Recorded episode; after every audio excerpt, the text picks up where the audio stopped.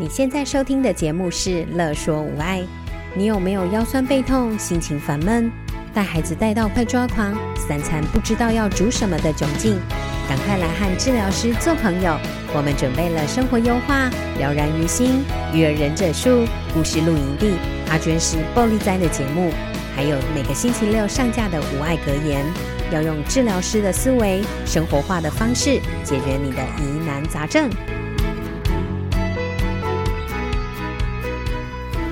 大家好，欢迎收听育儿忍者术，我是双宝妈职能治疗师何贵。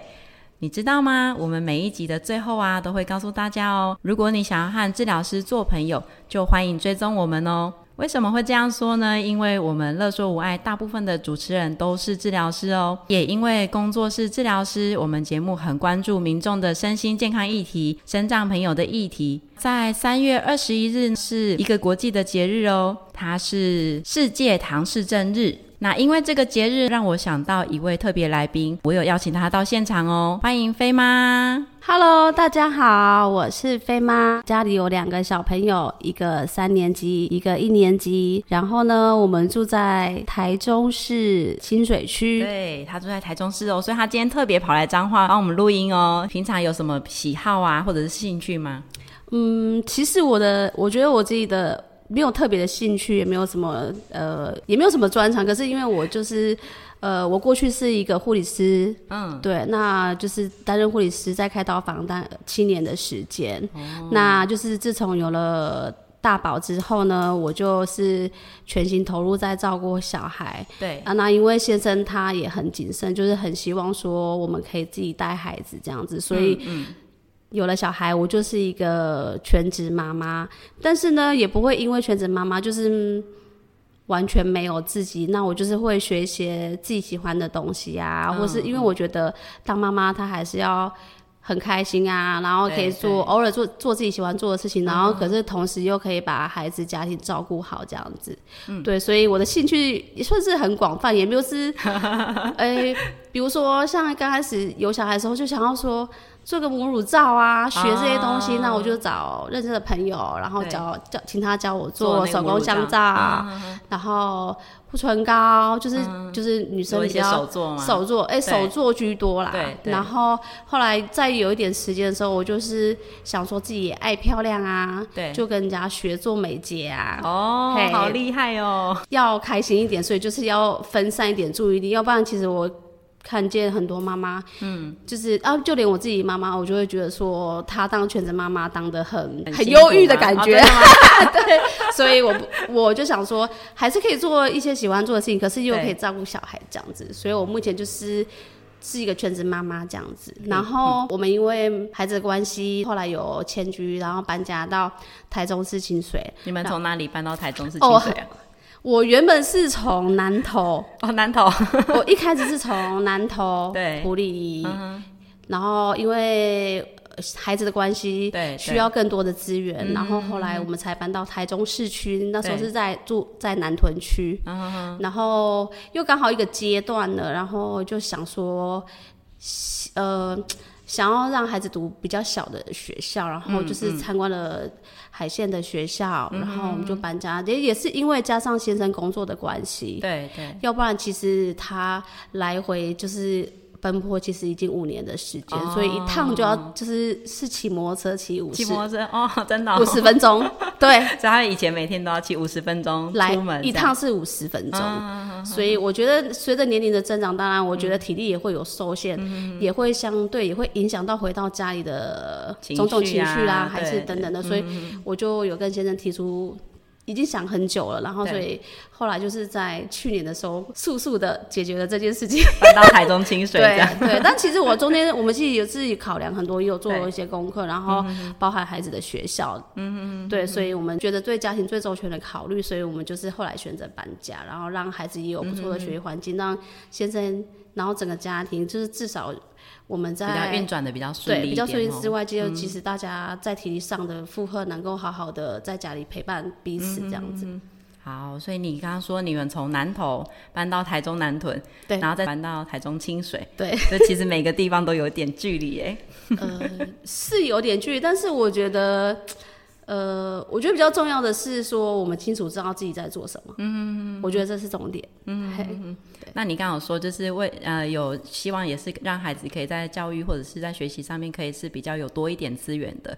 那这个应该是二宝，对不对？对。哎，我介绍一下菲菲。菲菲呃，她是一个在生活或者是在那个学习上面需要一些特殊需求的孩子。那她是糖宝宝。那糖宝宝是因为呢，第二十一对染色体多了一条，是呃变成三条，所以他就可能会有一些呃在发展上面，或者是说在生活上面需要一些协助的。那可是呢，因为我其实跟菲菲妈妈约要就是这样聊天呐、其实已经约了一年多，是因为我之前就看到菲菲妈妈有让菲菲在幼稚园大班的时候，就是练习跟哥哥煮东西。那看到的时候，其实我很好奇，因为之前菲菲妈妈有说过一句话，我那一句话让我觉得。嗯，有一点感动，就或者是说，其实有时候有一些特殊需求孩子的家庭，他们会忽略这一块，就是他说生活即是教育，那教育即是生活，所以我其实，在那个时候就很好奇，说，呃。菲菲他们一家人的生活故事，还有菲妈其实对于她的教育理念，我真的是很好奇。然后所以呢，还好有这个三二一这个节日呢，就约到了菲菲妈妈，就是来跟我们聊一聊，就是会想要跟大家分享。我觉得她现在是国小了，那她现在国小的表现呢，其实都是在从以前早疗，然后再进入到幼儿园。然后累积而成的。对。那除了学校以外，我觉得学校是在平常占了半天的时间，可是回到家之后，回到家里之后，我觉得那才是真正学习的重点。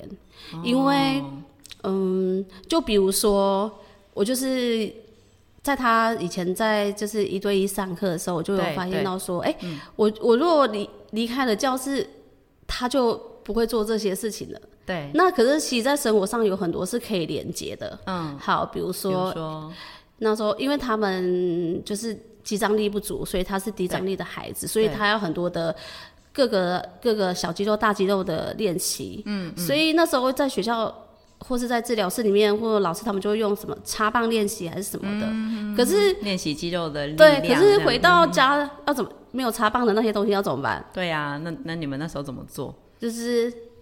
还是插吸管呐、啊，就是用、oh. 我那时候就是看到一个老师，他超厉害，他就是用保鲜膜，有一种保鲜膜是它可以粘我之后，然后它会紧缩。Mm -hmm. 那他要喝东西，mm -hmm. 那他就必须要插吸管。对，所以我就是用这样的方式，类似这样的方式去跟生活做连接。嗯，对。所以听起来是你把治疗室的一些练习，然后把它生活当中变成一个比较生活化的方式，然后让他再去重复练习，这样。对，就是在生活当中，嗯、当然我觉得是也是很需要敏感度够高，然后要有那个灵感，然后就是或说，哎，我们有发觉，我们要很高的敏感度去发现说，哎，生活当中有很多是可以做的，嗯、才不会让他觉得说，啊，我做完这个，然后可是我不知道他，就是我当父母的，我不知道他到底在干嘛这样子。我是刻意的重复一些。呃，可能说拿一些教具啊，或者是玩具，然后这样单纯的练习，其实你是更想要让它生活化，对不对？对，可是我觉得那个一定是、嗯、一刚开始一定是会这样，因为我们就是从懵懵懂懂，嗯、就是也是、嗯、呃，比如说我带他七年的时间，对，我们也是懵懵懂懂，然后摸索摸索出来，加、嗯、加上对孩子的了解程度，对，我可以用什么样的东西去引导他，嗯，可以让他就是在。呃，各个领域，然后或是在各个学习上，可以是很自然的。然后，可是他也懂得说，这个是可以有连结性的。嗯，那其实我们在开录之前呢，呃，跟飞妈聊天的时候，其实就她就有提到说，菲菲到现在的这个阶段，其实都是过去的各个阶段，包括说可能是他他跟先生还有哥哥，或者是他的。呃，全台湾的好朋友，对不对？对，全台湾的家人朋友的支持，北中南东对，还有那个就是所遇到的老师或者是专业人员，对的共同累积起来的，对。嗯，我我觉我会我会觉得就是我们在所有的过程当中，我们一定会有做家长的迷失。对，怎么说呢？我觉得应该就是这样教啊，为什么老师要这样教？嗯、然后、嗯，可是如果老师在给你解释，然后一些专业的部分，然后基础理论的部分之后，你就你就会就会可以同很同意说，嗯，对。嗯、有时候就是当然我们会想说，当父母的会用自己的方式，我觉得那是绝对，因为每个人的想法观念不一样。但是我相信每个父母都有他教育孩子的方式。嗯，但我觉得多听多看很多东西，就是去融会贯通。对，那我会觉得说，嗯，透过专业老师的他的提点，然后我们再透。再结合孩子的特点，对，然后他的优势，对，嘿，然后我们再去把它做综合的调整，嗯，然后就可以让我会觉得是让孩子他在学习上的那个。不是让他进步很快，而是让他可以理解我们在做什么，嗯、然后再透过每天每天的练习，嗯，去累积，的累积，包含所有的生活经验，嗯、或是在生活自理的部分，嗯，这样子。嗯、那我会比较，我不知道你们有没有看过，就是有些孩子他为了要训练他的肌耐力，会用了什么沙脚绑沙袋，什么什么之类的都有，嗯、但我都看过。但是我就是跟老师讨论，我就说，老师有问过我的想法。跟意见是什么？甚至还有人用跑步机，嗯、想要加快好的速度，还是什么什么之类的。哦、我就说，老师，我想要用最自然的方式去累积，因为那样叠堆叠出来的东西，才是最重要的，那个才会是在真的在自己的身上。嗯、我就是后来真的会会看到每次他出来的东西，有时候会想说，哦，怎么那么慢？没有，我觉得他一定会在他。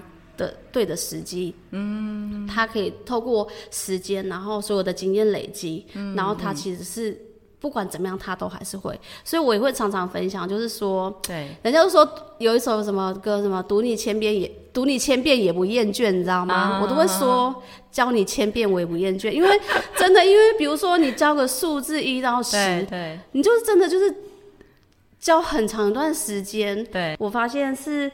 到了国小之后，我觉得那好像更不太、嗯、更不一样，嗯、因为我觉得现在国小老师教的跟或是老师希希望他学习到的东西，对，可能以前我怎么教那么久都不会，因为我们以前有教过了，然后到国小的时候对有再继续的往上堆叠，这样，对，有可能在幼儿园里面可能有学，但是不一定可以独立展现出来，或是不一定能马上的展现出来，对。可是你到国小的时候发现，哎、欸，他其实。很快的就有一些东西就自己长出来了，这样、嗯。对，然后会在老师的、嗯、原本老师在每个学期的设定，就是嗯，因为他才一年级嘛，嗯、所以他上学期的结果就是，当然就是会变，老师就会说，哎、欸，都有，就是有超出他们的目标。哦、但是我觉得老师他们也很快就是去调整，然后就是再开，就再帮他加加了目新目标，新目标很快的加了新目标进去，这样子。哦、嗯，所以其实。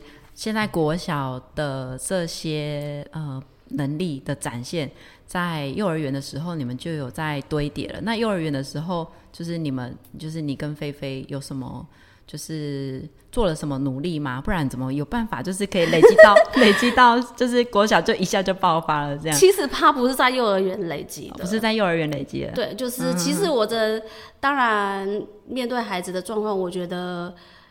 呃，一定会有黑暗期，然后低潮期。嗯嗯、可是我觉得从早疗才是他最大的重点。嗯、大脑的发育其实他是在四岁的时候，嗯，他就会是成人的百分之九十五了。嗯嗯，对，所以那时候我觉得我很早进入那个呃，我因为我们早疗是在机构，嗯嗯，对，所以我们那时候很全心，不是很全心投入，是因为他我们是一个礼拜上三天的课，然后就是半，嗯、就是都是半天，半天但就是。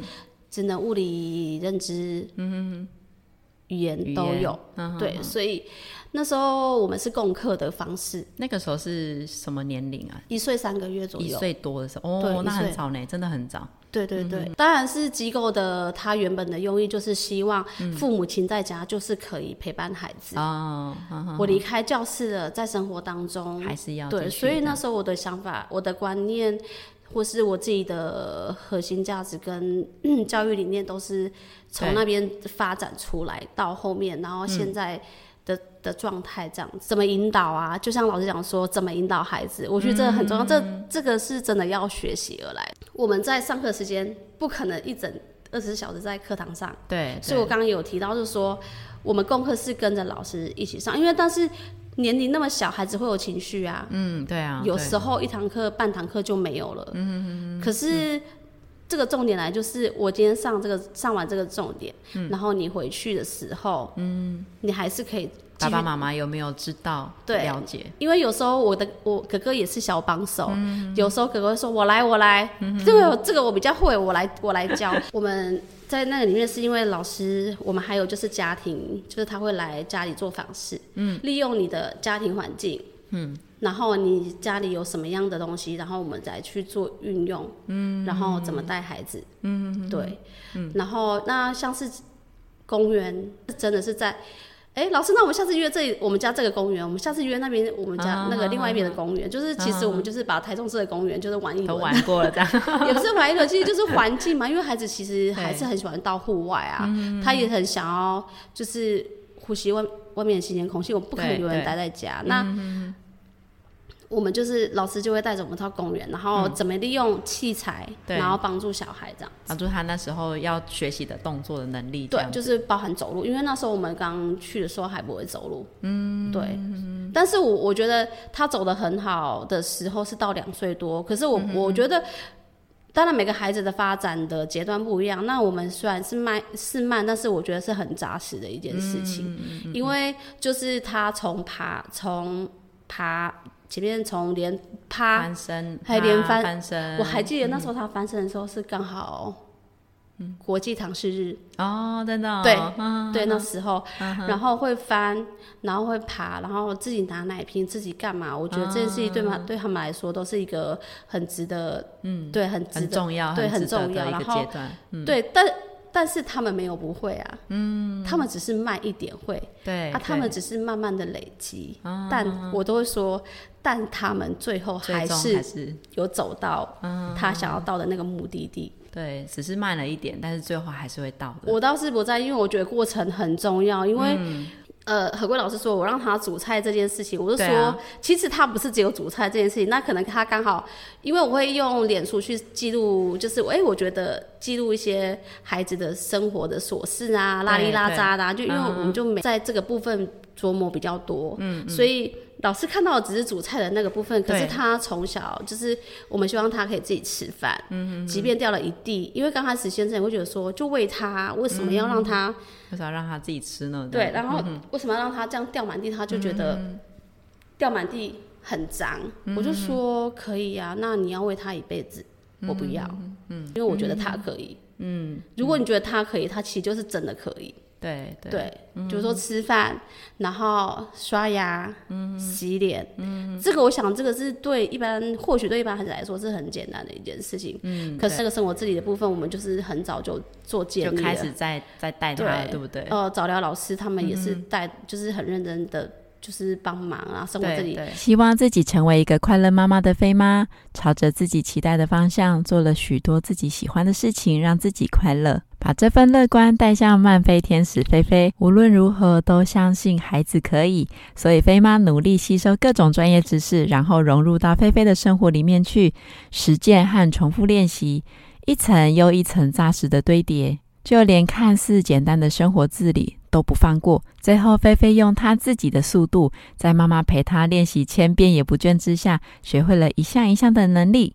一个真正懂爱的妈妈，既能够爱自己，也懂得爱自己的孩子。就算和别人不一样也没有关系。飞妈有的是爱与耐心。不过，在菲菲幼儿园的时候，有一件事情让菲妈放在心里好久好久。呃，老师会给菲菲很多的机会，就是让她做。帮忙老师一些事务啊，啊或是发书啊，发课当小帮手，对，当小帮手，啊，对。然后那一天是老师说发资料袋，嗯，可是资料袋上面只有座号，嗯嗯，对，嗯，老师就他就老师就拿给他说这是几号，正要讲名字的时候，他就说那个是谁谁谁，啊，可是可能没有那么清楚，对，对，然后他就把那个。他老师就想说，因为有时候听不懂他在说什么，对。然后老师就他就自己拿到那个同学的面前，或是他的座位上。你的意思是说，他把座号跟人名都有配在一起？对，对。我就说，呃，我细听的时候，我也有点就是哦，原来他可以到这种程度。嗯，对，因为我就想说，他可能连别人的名字都叫不清楚或什么的。嗯、可是，可是老师说，他就在测试。对。结果每一个他全班的。号码，然后跟名字，号码跟名字它是有连在一起的。哦，对，所以我觉得包含他的记忆的堆叠，包含他去记东西的那个能力，啊、对对，对，是也是这样。我觉得都是一直在一直在累积，给他经验，然后给他机会，嗯、然后让他从生活里面慢，就是一一件一件事情去堆叠。其实这件事情我那时候一直很放在心上，原来是超乎我们想象的。任何一件事，任何一件学习是超乎我们想象的。嗯，只是可能刚开始的我们，对，或是刚在养育他们的。的阶段会自己先把它画了，嗯嗯，呃，就是框住了。哦，对，会先想说他可能就是到这样。对，我觉得这个他应该不会吧，嗯，就那个他也应该不会吧。嗯，对，所以我就会觉得说，是我们自己先把它。设设限住了。呃，有一个国际公约有说，就是没有障碍的人，只有有障碍的环境。其实就是在，其实有一点像是飞妈说的，有时候环境上的可能像标签呐、啊、限制，有可能是我们自己帮自己设限，有时候可能是环境给我们的设限。但其实没有这些设，没有这些设限，其实大家都是一样的，都是平等的。呃，我觉得不能说所谓的平等不平等，因为、嗯。我觉得只有，其实你也很能拿到说要公平不公平这件事情。嗯、可是我觉得很很可以可以很很有自信的是，我觉得他会活出他自己的样貌。我觉得这件事情很重要。嗯、他其实也把他所学到的这些东西，有时候就会在妈妈不经意之下就会展现出他自己的样貌，而且妈妈也会被吓一跳，对不对？对。你在我们在开录之前，你有说就是他去全脸的时候有发生一个故事。那是什么事情呢？对，这一段故事，我也其实有记录在我的脸书上面，嗯，因为我当下是真的觉得说，好，我就先讲那那个经过，就是好，呃，因为他放学之后，我就会想说，让他去呃各个各个超市啊，或是什么有的没的，seven 全家、全联什么有的都去逛，然后刚好那天我跟他去，我们很常去，所以我们就在跟他逛的时候，他就说。因为我刚好在看一个东西，他就跑过来说：“妈妈，妈妈，那个地板很脏呢。”我说：“地板怎么了？”对，那个饼干，饼干，饼干在地上这样有屑屑这样。我说：“嗯、哦，好，那你就呃，我觉得一般，我不知道其他人的反应是什么啦。我就说：哦，好，那你就不要过去，不要去，不要再去踩它了。对啊，一般人都会闪过去啊。对、嗯，好，然后但是呢，我就是继续在看我的东西，然后说：妈妈，妈妈。”那个地板真的很脏，那个有血血呢。我说哦，好，就不要过去就好了。对，但是他也是不，大概跟我再跟我讲第三遍的时候，我就大概知道他想要处理这件事情。对，对。然后我好像也不能就是，呃，他跟我讲，然后我就没有不想理他，然后或是没有反应他，或是我觉得那也是他的一个需求嘛。那他可能就是在觉得说这件事情要应该要怎么处理。嗯。我后来就想说。啊，地板很脏，那怎么办？对，我就反问他，他说打扫扫要扫起来。Uh. 我说那要怎么扫？要去找谁？Uh. 他说找阿姨。我说哪一个阿姨？Uh. 就刚好旁边有阿姨对对对，uh. 就旁边有那个店员。店员，我说好，我就先跟他说，那你去跟阿姨说。地板很脏，嗯，请帮忙打扫。嗯。他说：“好好好好好，我去。”我就那时候心里想说：“哦，好勇敢啊，怎么那么鸡婆啦？就觉得 很鸡婆，你知道吗？就是想说跳过就好了嘛。嗯。一般小孩子也不会管那种那种事情啊。嗯。对，然后他就真的走过去了，他就拍那个店员说：“嗯。阿姨阿姨，地板很脏。”请帮忙打扫，因为当当然他没有讲那么标准，嗯、但是他的关键词都有。嗯、那那个店员就觉得一转过来就是那个表情，其实我、嗯、我看见没有很想理会他，没有很想理会他，然后其实眼神是、嗯、就是没有，我觉得是没有那么没有那么和善、嗯。然后因为他也在忙他的事情，嗯、然后我就说哦，小姐不好意思，刚刚这个妹妹是说、嗯、那个地板很脏，想要请你帮忙去打扫。这样子，但我讲完这句之后，那个店员的眼神跟表情完全就变了。啊、对，他就说：“好，妹妹，那你带我去、啊、哪里要打扫，我去帮你打，我去帮你整理起来，就是他要去帮他打扫干净这样子。”对对对，对。然后我就我就说：“那你跟阿姨说哪边很脏，有饼干饼干屑屑在地上。啊”好，你请你带阿姨过去。嗯。那当然，这个过程当中，我是都是是在比较后面的。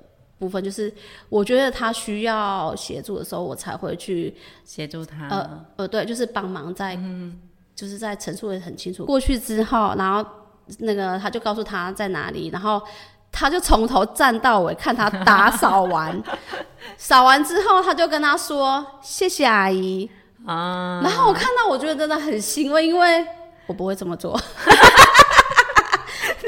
你是说你不会做？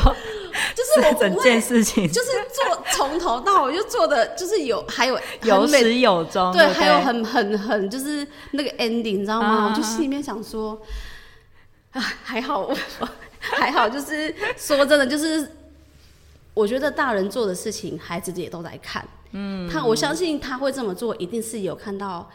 呃，家人或者是说老师等等，他看过的他的经验而来，对，他其实还会是这么做的。